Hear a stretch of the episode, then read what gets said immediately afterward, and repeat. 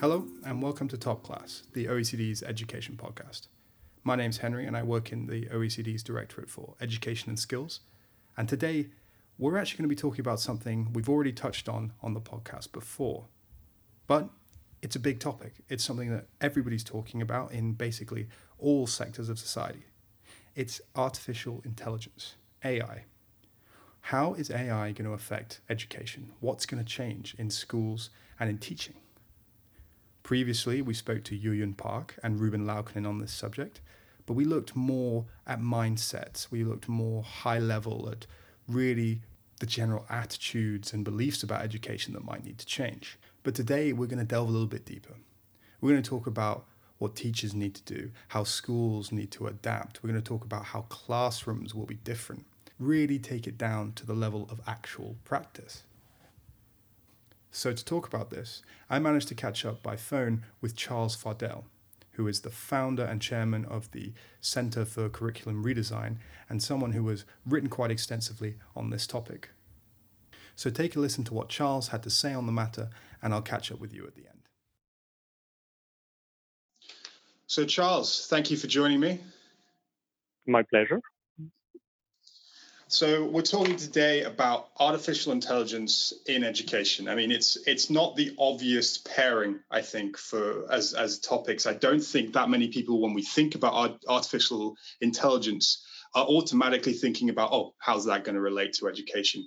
We all see the sci-fi movies. I think everybody immediately goes to kind of anthro- anthropomorphic robots that are marching around ruling the world.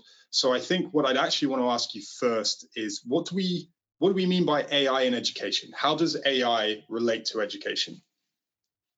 Certainly. Well, so first of all, artificial intelligence is one of many technologies. And as you know, there's an entire branch of education called education technology. And so AI would fit under that branch and it would be considered uh, on one side as an aid to the, how we teach, but it also has consequences that we'll talk about in a minute about what we teach in the first place. So it's really with that angle of uh, what we teach and how we teach that AI has an impact on education, and it is uh, part of education technology at large, in a sense. And what, in your view, does the emergence of AI suggest about what should be taught in schools then? Well, so AI is making the future of work and life more uncertain because it's becoming harder to figure out what exactly will perdure, what jobs are safe, what, ta- uh, what tasks, which tasks are safe, and so which occupations will um, emerge, which ones may uh, wither away. So it forces us to think about education in an even more longer term mindset where we want to educate people profoundly for life, but at the same time keep in mind that they will constantly be uh, training themselves in a more narrow sense throughout their life. So, school's education, as well as higher ed, needs to be a true education, which I differentiate from training. Training is what makes you very deep in a specific domain, but education is what makes you broad. And AI forces us all the more to become both broad and deep, a T-shaped person, as IBM called it. And over time, you add more depth in several other areas, so you become more like an M or like a, a rake, if you will. You have, let's say, a broad, a broad capability at large. I'll, I'll give you a metaphor. Think of a Swiss Army knife it has all sorts of different blades and screwdrivers and you know bottle openers and so on and so forth. So imagine yourself being trained to be the Swiss Army knife, be very very capable, multi multi talented, in essence a Renaissance person of sorts. And as life dictates, you can sharpen that tool, but you have the basis for that tool already. That's the horizontal part. But that sharpening um, that specialization is the vertical part of the T. So that's how we need to uh, contemplate education in age of AI. It has to be broad, both broad and deep because that's what makes it versatile. Whatever life throws at us, we have some tool to respond with. And so, how can AI be used in schools for teachers? I mean, it's an application that's going to affect basically every sector and already is in many ways. What are some ways that teachers in schools can use AI to their advantage now? So, of course, the topic of education technology at large is a complicated one, and there's been both uh, real capabilities as well as a lot of overhype, as in many things. AI in particular is one more mechanism of personalization.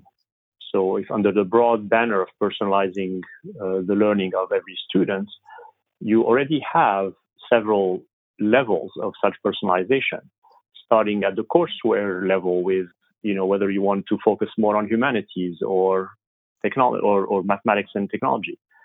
At the second level, within a discipline, um, for example, you prefer to build a swimming robot and I'll be building a flying robot. That's also personalized to each one of us. Then there's a level below that about uh, how we would learn, for example, language. You are phoneme based and I'm whole word based. That's also personalization. And then you have a very fine grained level, which is really about progressions, learning progressions for each one of us. Those are more easy to apply in specific topics like mathematics that are very threaded. But even there, you have two sublayers an adaptive layer, which is simply to show you different pathways and just let you choose. And if you miss, mess up with one, present to you the other pathway. But then finally, there's that layer where AI learns from your behavior and starts gearing the content and gearing the pathways towards your personal abilities. That's the ultimate in refinement. So if you imagine that a math course would be uh, designed that way, the student could immerse themselves into that pathway and the AI, hidden AI in the system would learn their better ways of doing things and adapt to that. It would be very hard, of course, for a teacher to do that. Now you might say, so what's the role of the teacher if a math class is taught that way? Well, if we only define math by being able to follow a certain learning progression, um, the teacher would be standing on the side and providing emotional support and all that. But any discipline is more than just teaching content. It's about teaching concepts. It's about teaching competencies like critical thinking and uh, curiosity, etc. It's about teaching metacognition, you know, the meta dimension of meta learning and a growth mindset and a teacher is going to be absolutely necessary for all these other things. So in essence, you can view it as offloading the teacher from the more repetitive specific tasks and allowing them to focus on the higher order tasks that they have always wanted to reach, but were sometimes prevented in doing. Furthermore, um, even even uh, this is also, also all the more valid for mathematics because it is a threaded discipline. It's not the same in every discipline. So there are plenty of other disciplines where that sort of learning progression that is uh, finely, finely tunable will be really hard to achieve with an AI. There are some specific categories where that's simple to achieve. Again, if we're talking about bounded problems to solve, AI can solve them. If we're talking about unbounded, complex, woolly things, AI can't. So, um, if you take uh, essays and the grading of essays, it should be relatively straightforward for, to, for an AI to do autocorrection and show, show you where your syntax and grammar are, let's say, not as adequate as they should be. But an AI is not going to be grading the quality of your essay as a teacher can. However, even that said, over time, we can imagine that an AI would at least give pointers to the teachers because teachers are humans and humans get tired and the grading may start getting offset by how late in the night it is and how much time you're spending on each submission. And so an AI could monitor that and alert the teacher a little bit like a, self-driving mechanism saying, well, I think you're tired at this point because I'm seeing a, a drop in the way you are um, dealing with some of the issues that are popping up. So you see, it becomes a, an adjunct to the teacher if done right. uh, and allows the teacher to focus on higher order teaching.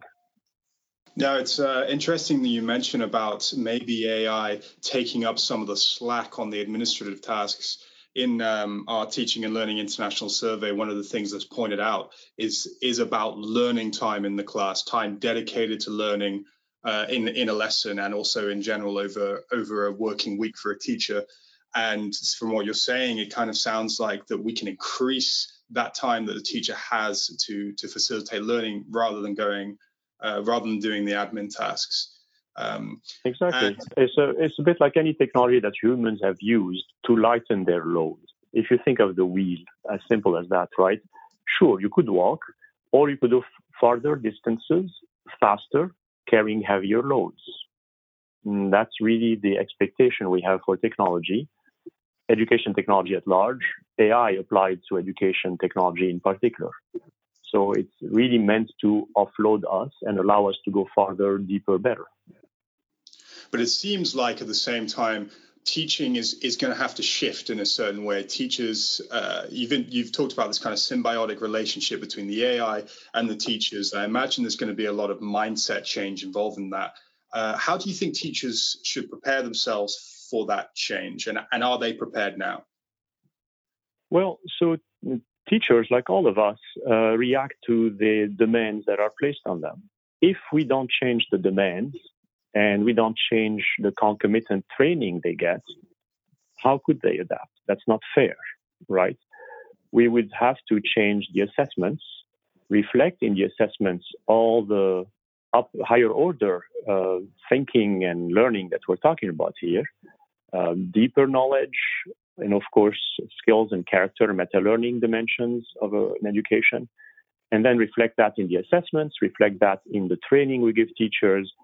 And then um, that would be a fair thing to ask of them. Right now, what we've been doing for the past couple of decades is keep on adding, adding, adding to their load, not giving them necessarily adequate training, and uh, not removing anything, and um, not changing the assessments in the end.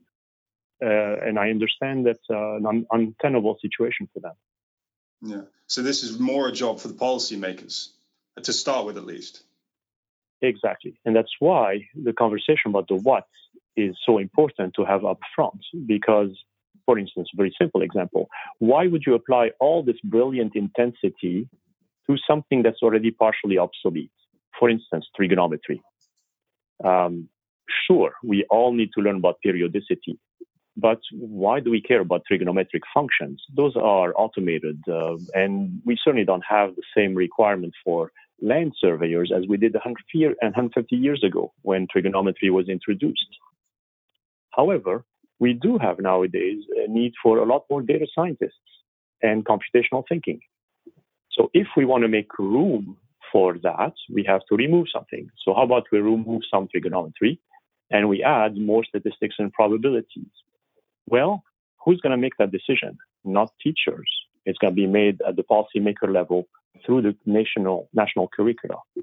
And as long as those stay relatively rigid and uh, how can I say traditional, uh, progress cannot be made because why would you spend all of this intensity on learning something partially obsolete? How about we apply this intensity to modern branches and areas of various disciplines? I think at the moment, one classic position on artificial intelligence is that of skepticism. I mean, it's it's all over online discourse and in the news that people are afraid of artificial intelligence taking things over or, or being out of control in some way. There's a lot of fear around AI. Um, and I get that will touch in, in in the education sector as well. What are your thoughts on that? What's your response to this fear? Well, to be blunt, I think the fears are justified, but not quite in the way they're portrayed. There should be a lot more fear about privacy issues, which have actually nothing to do with AI at this point, right? And we're talking about social media and searches and so on. Um, these privacy issues are enormous already, irrespective of AI. The public should be a lot more concerned about that, in my opinion, than about AI. Now, what AI does is the ability to multiply the impact of the lack of privacy. And that makes it all the more dangerous. But the fundamental question is the privacy, the electronic digital privacy issue that AI can all the more, let's say, render even more dangerous. Manipulative, a manipulative aspect of uh, of it, let's say. So it needs to be paid attention to. That said, there's also a lot of overhype about AI. And in our book, we are trying to strike the right tone, a very sober tone about what can be done, the promises and the perils, um, without the hype. So saying, you know, with a cold analysis, this is what it's truly capable of. This is what it will be capable of in the future, seemingly. Uh, but let's not go overboard about the the hype presently. But in general, you're more hopeful. Well, I'm, i guess I would be balanced. I would say, sure, it's definitely coming with things that we should be careful about. And by the way, it has nothing to do with AI in particular. It has to do with human behavior, you know, greed and things of that nature that color um, what we do about digital privacy. Uh, that has nothing to do with AI. It's purely a human problem.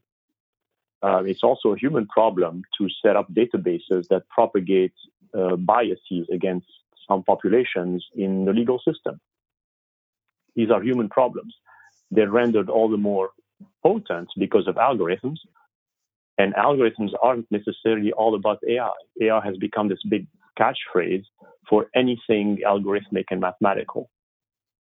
So there needs to be a finer discourse, but unfortunately, it's uh, it's easy for uh, for people to to get concerned because they don't have the time to uh, basically read the fine print and understand things at a deeper level.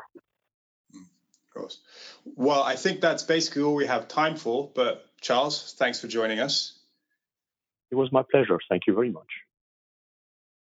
And thanks to everyone for listening. If you'd like to find out more about our work, there are plenty of updates on our Twitter page, which is at OECD Edu Skills. You can also find out more at our website, which is www.oecd.org forward slash education. Thanks again, and until next time.